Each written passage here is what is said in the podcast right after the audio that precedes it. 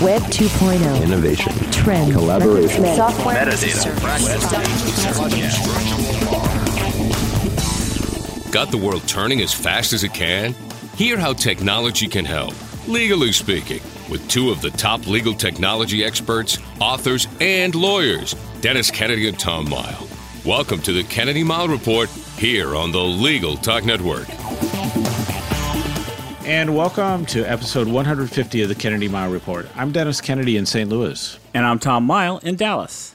In our last episode, we tried to shine a light on something ominously referred to as shadow IT. In this episode, we turn to how the human element continues to play an important role in legal technology and gives many people concern whether lawyers in the legal profession will even make it to the future. Tom, what's on our agenda for this episode? Well, Dennis, in this edition of the Kennedy Mighell Report, we'll be talking about whether the, uh, I guess we'll call human barriers to lawyers adopting legal technology are insurmountable or whether there's something we can do about that.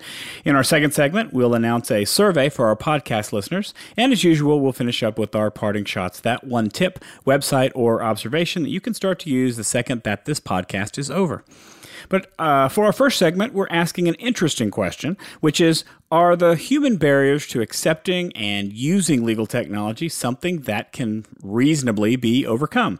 Uh, in a recent post on their blog at The Intersection, Pam Woldow and Doug Richardson, who, by the way, wrote a great, very accessible book for the ABA on legal project management for lawyers. They share their thoughts after attending a recent law firm management conference in Sydney. Uh, all the way on the other side of the world. The blog post, I think, raises some very important issues, issues that we cover from time to time on this podcast. Uh, and we thought that the topic deserves a, a, little bit of a wider discussion than it seems to be getting, although I did see some tweets about it today before we, before we went to air. As we recorded this podcast, though, there still aren't any comments on the post. Dennis, what were you thinking and why did you want to focus on this topic for this episode of the podcast? Well, I think it really does raise some important questions in, in a very interesting way, um, and kind of highlights some some key points and collects those all in one place. So that's that's obviously one aspect of it. But I think the other thing that was significant to me was I, I was thinking back to the early days of blogging when a, a, post like this would have gotten all kinds of comments and people doing their own posts on their own blogs. Um, and, and this one really didn't seem to be getting a, a lot of, of, traction. And, and so it sort of, to me, raises the question of where does important discussion about legal technology actually occur today?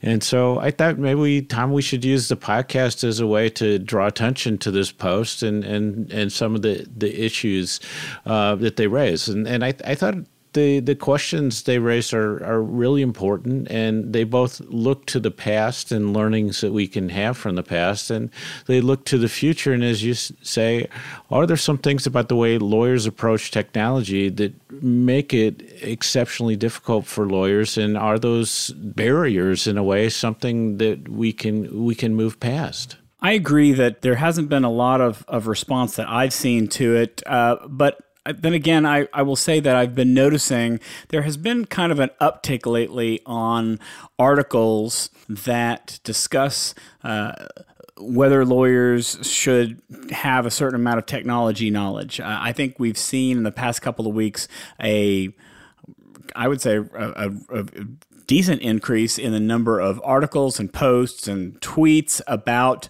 whether or not uh, there's a, a, a, ethical obligation to know about technology. And I know that that that our friend Bob Ambrogi posted about uh, about the states that have adopted the ABA model rule, and so there's been that discussion about does it make sense that there's an ethical obligation to understand technology? And I sort of see that these topics go hand in hand. I see that they I, they, they make sense that that uh, there are a lot of lawyers out there who I think still treat the law as a profession and not as a business. And for some reason, that travels along to technology as well. I'm really interested to know um, if there's a generational issue here. I'm really interested to know if these are lawyers who are who have been practicing for a long period of time, or these are younger lawyers who are mentioned in the post that that refused or were uncomfortable with the technology that was given to them. No matter no matter how advanced the technology was, no matter how much information that it could give the lawyers and the law firm.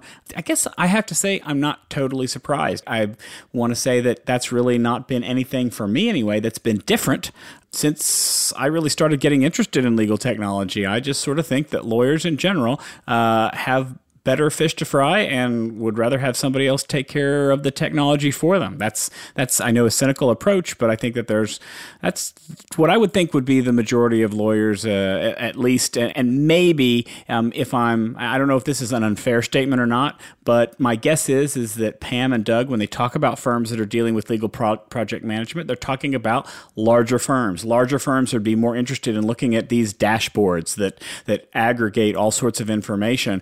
Um, they're not not talking about solo and small firms that probably are using more technology than some of the lawyers in the big firms are using anyway because IT is uh, they're used to having IT provide everything for them or deal with that. So I, I've kind of been rambling on about this a little bit. I guess I'm just not surprised to see something like this because it's really nothing new to me. On the one hand, Tom, I think you're right. This is something that we've talked about for a long time. A lot of people have. But I, I, think what's sort of interesting in this article to me is that it raises the, the more fundamental question is, is can lawyers move past this? Are, are sort of some of the things that we see so fundamental and so problematic that lawyers just can't get past them to implement new technology. And so, so one of the premises of the article, I, th- I think, is that looking at these sort of top of the line, great technology implications that could do almost anything that a, a lawyer could imagine, and then basically no adoption and not just negative attitudes toward them, but people just didn't want to deal with them at all. And, and so uh, that that to me is sort of the interesting piece of this is how how fundamental is this and does it really go across the board? Are there just pockets of exceptions, or is there a gap here between what the technology is, how lawyers see it, or what the technologists see the technology as being able to do, and how it just doesn't match what what lawyers want? So I think there's a lot to discuss here, and so I, I guess for me, the sort of money quote from from the post was uh, talking about one of these elaborate systems that should have done everything that the lawyers asked for it to do, and it it just didn't work. And so the the uh, question the question was asked is, is what is it going to take to get these people to use this tool? And the answer was I could say that it's what's needed is a simple point and click interface, but even that's probably too much tech speak. What our lawyers tell me is that the whole thing has to be really simple and really intuitive to use. One keystroke, maximum two. Anything more than that, and you've lost them. And I think that attitude and that approach is is really common, which always surprised me because to me lawyers take on really uh, sophisticated problems, sophisticated issues, multiple step things. But when it comes to technology, they want something that's just unbelievably simple that that really doesn't exist. You know, I talk about how I think that this is not something that's new or unusual. Um, and now I'm going to expand on that. And I'm going to say that I don't think that this is unique to lawyers. I think that to a certain extent, and we always talk about how lawyers um, lag behind other industries in adopting things, and I think that may be true. But I will say that I deal with a lot of people who need technology to be easy for them to do their job. People are busy, they have a lot of stuff to do. I, I work with a lot of companies who and for them, their major records and information problem is email. It's probably most of the people listening out there's major problem is email because let's face it, email has become your filing cabinet. It's what you use to go and keep all of your information. It really shouldn't be that way. And so we come into a company and we find, we say, okay, we're going to try to move stuff out of email so that you're not using it there. You're using it in better places where it can be retained for the right amount of time, where it can be managed so that legal holds can be applied applied to it. Um, and and we want you to, to to start dealing with email in a more responsible way. And what they tell us is is that if it takes us longer than two to three seconds to make a decision about what to do with the email, we're not going to do it. We're not going to make that decision because it has to be simple. We want an easy button for dealing with this. And I think that you're right. I think that this post for for me, this comes up to say why. What's the reason for this? I think that in this in the sense of my clients and the people that I deal with who have, who, who are dealing with email, it's because they're so busy anyway. They don't have time to let technology come in and make them less productive. Technology is supposed to make them more productive. And if it doesn't, then something's failing. And I wonder how much part of that is what we're seeing the lawyers say that, you know, lawyers are busy and they want to be able to see things, but if it's not that one or two clicks, then they're wasting their time doing something like that.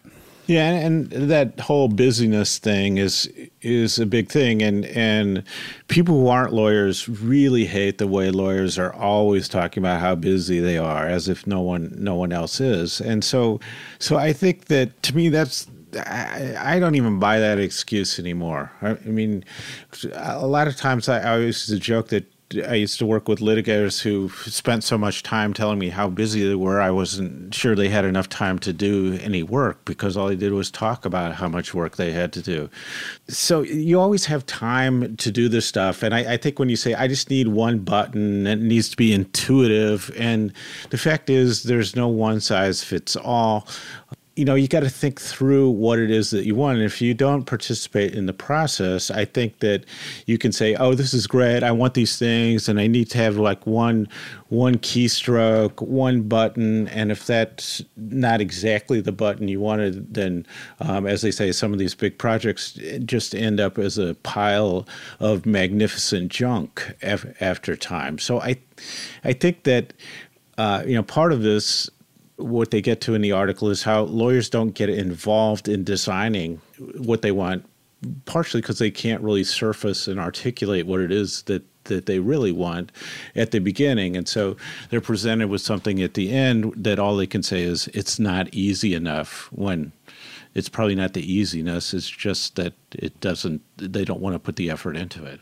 Well, I agree, but I I think that we probably have to agree to disagree on the whole busyness thing because one thing that I recommend and something that we do frequently is I mean part of part of adopting new technologies or even using something new in your group that deals with technology often depends on good and I've said it before on many podcasts good change management good changing behavior um, through communications of support and, uh, from both the top down and the bottom up that say that this is a good tool, this is going to help you out. And part of good change management is going to the end user and showing them examples and saying, tell us what's easier. Tell us what you like about this uh, user interface. Tell us what you like about this one. Um, and I will say that there have been many times where well meaning IT or uh, other litigation technology or legal technology departments and firms or companies have decided to roll things out with very little user input. And I think that's another reason. I think that's, I think you're right that, that that's a reason why things fail is that if you don't get input from the user, whether you're a lawyer or whether you're just a regular employee, um, then you run a real risk that people don't want to want to use the uh, the tools that you have because it just doesn't make sense to them them because you didn't take their concerns into consideration when you were rolling it out. Right. And I, th- I think, Tom, you know, you and I see a bunch of new legal software all the time, every year. And uh, there are times within a few minutes you can see just a couple of things where you go, oh, this is not going to work. Lawyers are not going to like this. You know, it could be naming conventions, it could be placement of things. I mean, it sort of comes down to usability and and a focus on the user experience and and and what people want. But um, you can sometimes see that. So there is an aspect of that that comes into things, but there are user experience experts. There are ways to, to get involved in these things where changes can be made. So lawyers step too far back and then I mean, there's a couple things that they talk about in the article too that that uh, I, I I thought were interesting along those lines because they did mention that the gripes of lawyers focus on utility. So, what good does it do? And usability, like how easy it is to use. And so, whether it's, you know, people say it has too many bells and whistles, it takes too long to learn, which means it takes more than 10 seconds. Um, it's too hard to use because I have to do something different than what, I, what I'm used to. You, you know, I, all those things come into play. Um, and then also, I think that there is that fundamental tension we've seen uh, since the beginning of technology for lawyers is, is that the, the systems are sold on you know increasing productivity and efficiency don't go over well when your job is, is sort of to maximize billable hours. Yeah, and, and, as we talk about this, I am reminded of conversations that we've had in really recent podcasts um, uh, about something that's that's more basic to a, a, firm or to a business than these dashboards are. I think what's interesting is we've been, you know, the blog post is really talking about just something as simple as a as a dashboard. A dashboard is really just a, a layout of information about how the firm is doing in a particular area, or metrics from uh, performance of the lawyers, or billables and collections of the company, and it's really just a layout. And hearing that that's not simple enough really really is kind of interesting to me, but let's boil it down to something more basic. And that's Microsoft Word, is that we hear time and time again that people don't like to use Word, even the ones who have to use it, they don't like it. The most common complaints are that it has too many bells and whistles and that it's too hard to use. Uh, the same exact complaint we're seeing about the dashboards in this blog post. But you and I both have friends. We both have friends who regularly teach lawyers to use Word that they say that given the right amount of training and the, the correct training, lawyers will find that those features are not that overwhelming. They're not that confusing. They can learn to be productive when they create documents and, and actually use the tool in the way that it's supposed to be kept. And so, does this mean that this is a, a, a, training issue? Is that is that as simple as that? I know that it's not, but it seems like um, when we when we talk about tools that lawyers complain about not being easy, we've seen that training can help address that issue. Right. Well, I, I think that's one side of it, but I, I, think the more interesting thing to me, and, and sort of what this article uh, touches on, are business and practice tools, you know, where you say, I would like to be able to find out this information. I would like to have, uh, you know, a law has changed. I'm going to require to be required to make changes in a bunch of contracts. I would like to be able to punch that up. It's the same thing, sort of, business people would like to get from from their lawyers. So, analytical tools, things that tell me, you know, what the the, the current value of a case I'm working on, uh, if a settlement offer that's come in, is it realistic or not, based on on what I know about the case and the hours in. Those sorts of tools, I think, are the the things that it really puzzles me that that lawyers aren't. Uh, attracted to so I think I think you're right, Tom. There's a training thing, but it's also you know you got to be able to step back and say, well, what is it that I actually want, and then is that possible? And today, often that that really is possible. You just got to ask for it.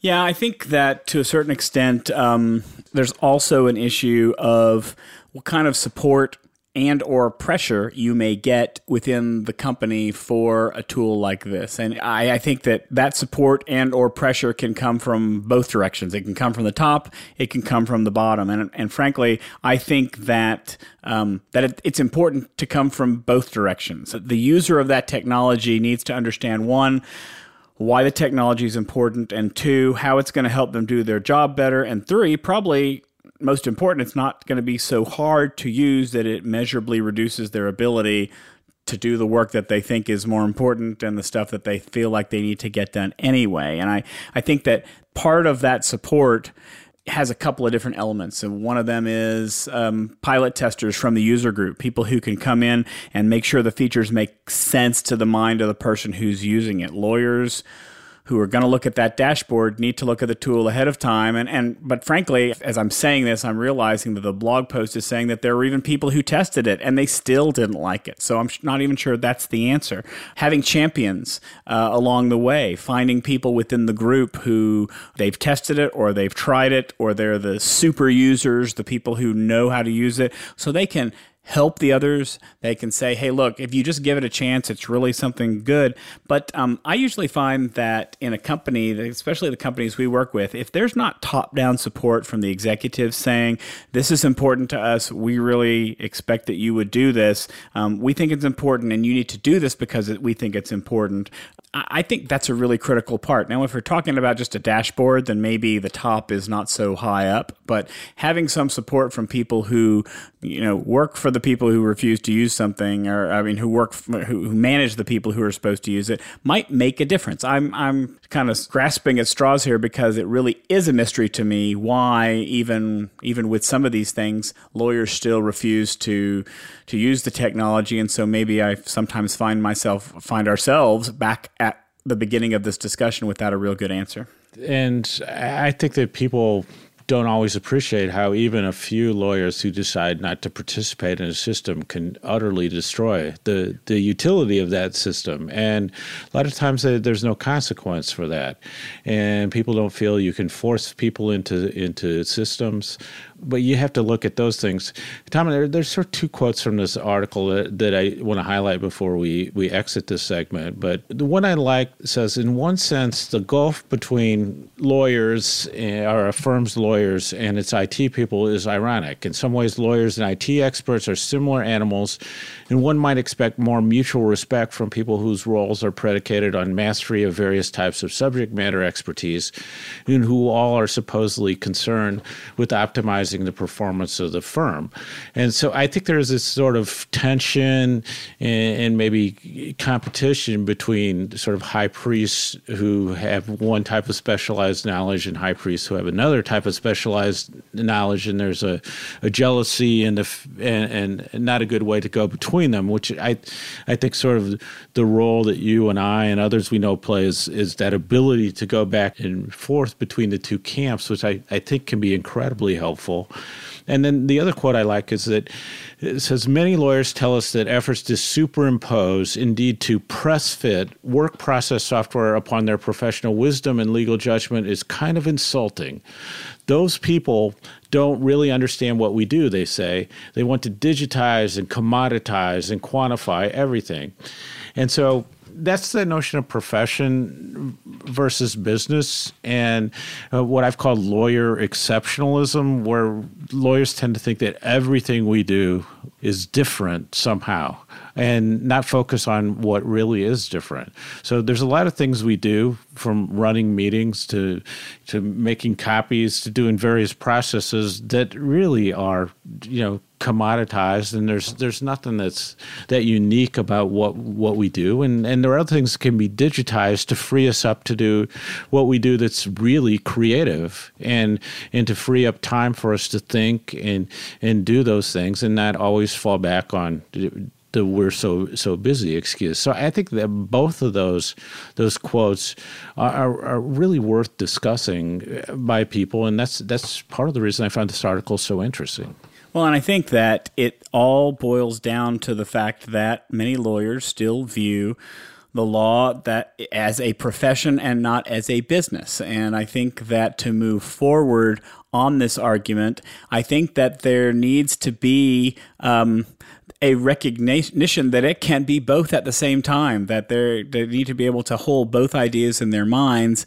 Because if they don't, I think that we talk about the future of law and the commoditization of the law, it's already happening. So uh, it, it's not a matter of whether or not these people are who don't understand our business are trying to, to make us do something. It's already happening. And I, I really think that that's. Um, that's one of the things that it's going to take to do this. I mean, I, I think that there's going to be pressure from both sides to uh, to, to address uh, uh, lawyers who won't use technology the way that they probably should. One is lawyers who are starting to understand, who are starting to use technology in better ways as they become more successful. At least I hope they become more successful. Um, lawyers who aren't using technology begin to learn by example. And then I think you and I, you talk about this all the time, is the client side of the business um, will do like it's always done. We force lawyers to change the way they do business. Lawyers were forced to use email. They didn't want to use email until clients demanded it. Lawyers use WordPerfect until all their clients moved over to Microsoft Word and forced their lawyers to move to Microsoft Word.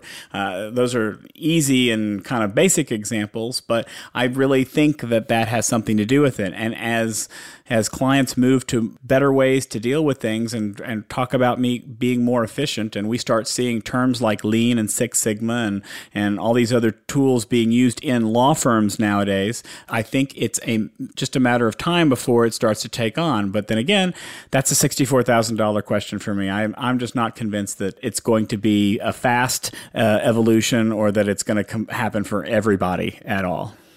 Yeah, I, I, think you're right about that. But when I, I think about the way I look at technology these days, and I say, I do want to digitize and commoditize um, and get away from the stuff that's repetitive and boring and doesn't allow me to be creative and bring the highest value that I can bring to to problem solving and, and the other things that I do. So I'm all in favor of technology that that improves that. And it, and and that's why I'm always baffled when lawyers want to protect everything that they do um, as being unique when really I, all I want is to eliminate the boring stuff let the computers do what the computers do best and let me as a human do what I do best as a human and bring the most value. And I, I think that's that's an easy ask for me to want to make. And, and that influences a lot of my thinking about technology these days.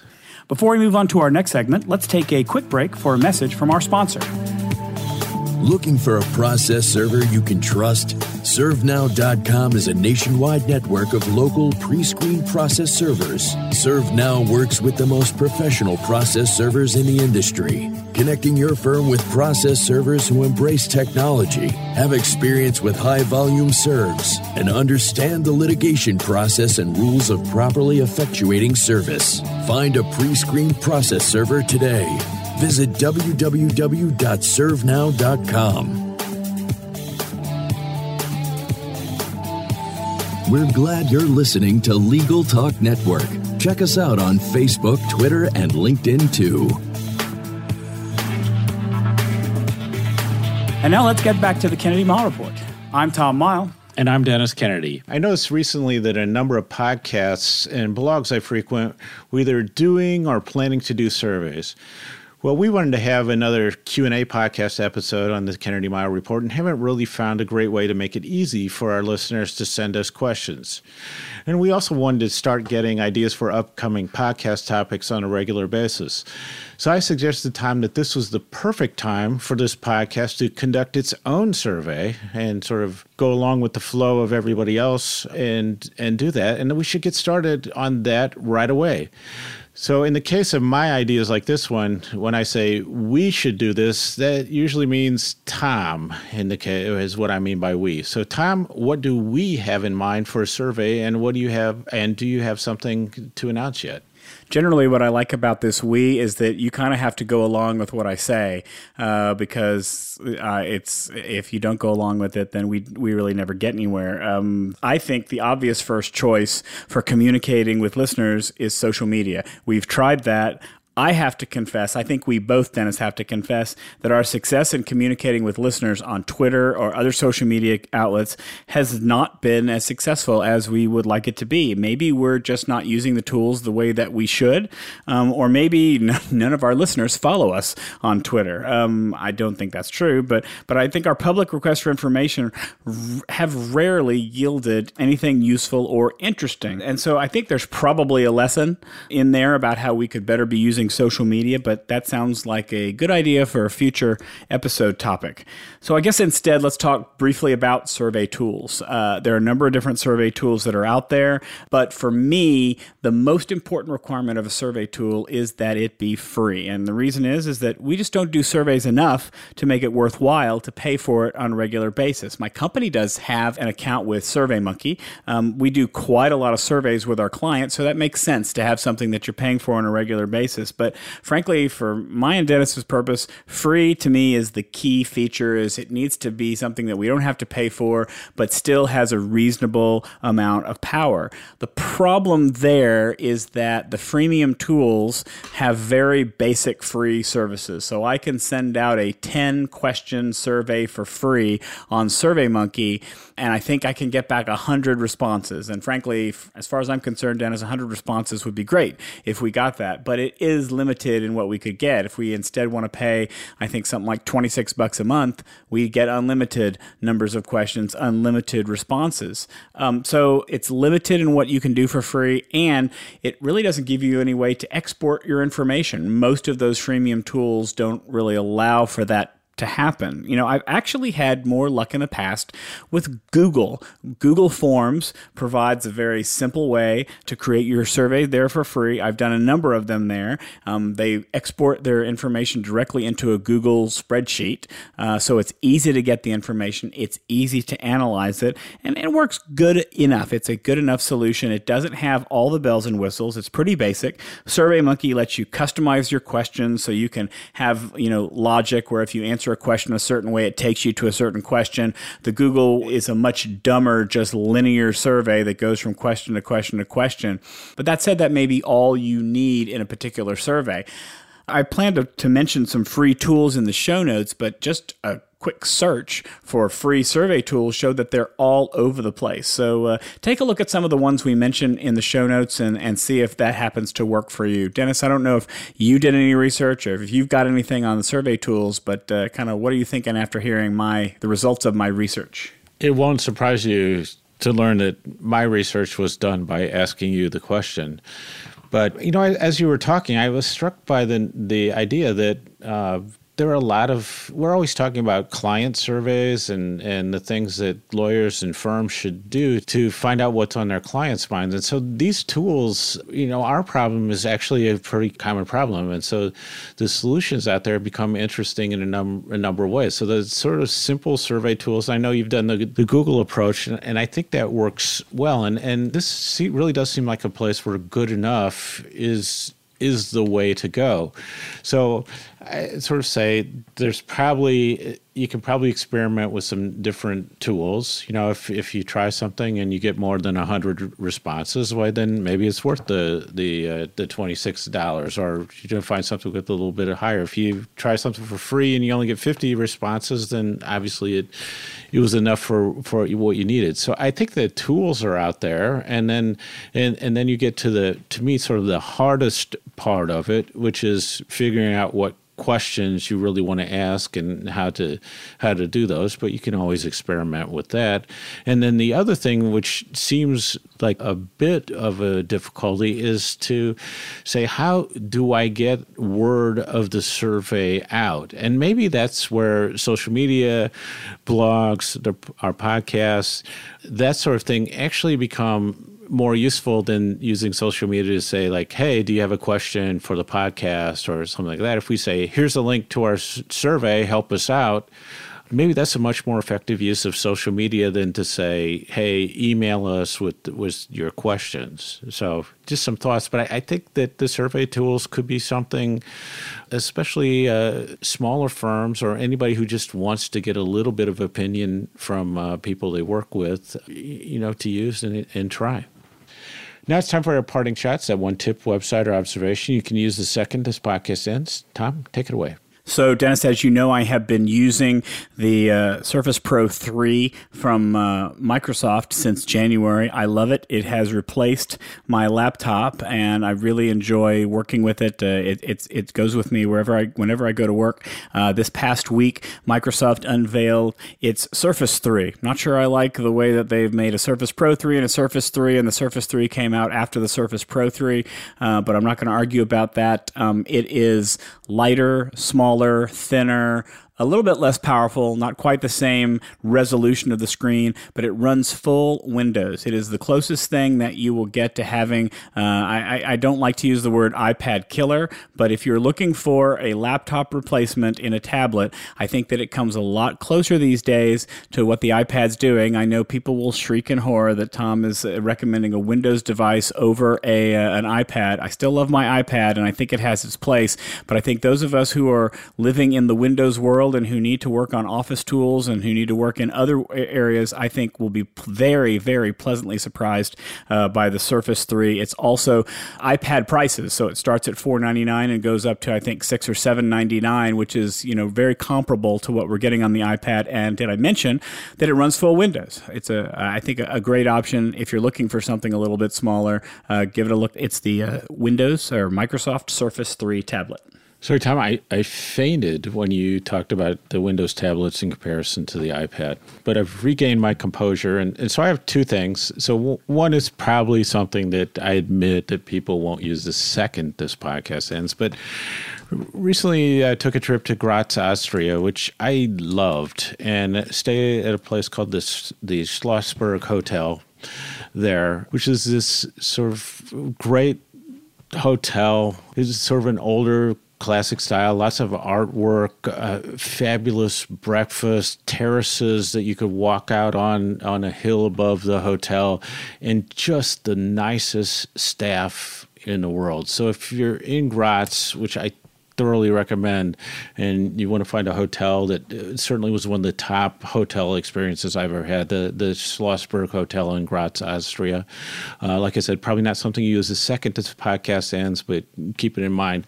The the one I thing I'm going to suggest though, as a also as a parting shot, is the Tech Show app. ABA Tech Show is coming up here in about a week or so from when we record this. There's an app that goes with it. It's uh, I was playing with it and uh, what I liked was uh, it had everything in one place. I could kind of pre-select the sessions I wanted to go to, kind of favorite them, and then I have a nice list of everything that I think I might attend. So when I'm talking probably to one of our listeners and going past the time the session starts, I'll know exactly the session that I plan to go to that I'm missing, so I can spend more time talking to people. Well, that's a real uh, endorsement uh, for that. So that wraps it up for this edition of the Kennedy Miles Report. Thanks for joining us on the podcast. You can find show notes for this episode at tkmreport.com. If you like what you hear, please subscribe to our podcast in iTunes or on the Legal Talk Network site, where you can find archives of all of our previous podcasts. If you'd like to get in touch with us, please email us at tkmreport at gmail.com or send us a tweet. I'm at Tom Mighell or Dennis is at Dennis Kennedy. So until the next podcast, I am Tom Mighell. And I'm Dennis Kennedy, and you've been listening to the Kennedy Mighell Report, a podcast on legal technology with an internet focus. Help us out by telling a couple of your friends and colleagues about this podcast, and keep your eyes out for our upcoming survey. We'd love to hear from you. Thanks for listening to the Kennedy Mighell Report. Check out Dennis and Tom's book, The Lawyer's Guide to Collaboration Tools and Technologies Smart Ways to Work Together, from ABA Books or Amazon. And join us every other week for another edition of the Kennedy Mighell Report only on the Legal Talk Network.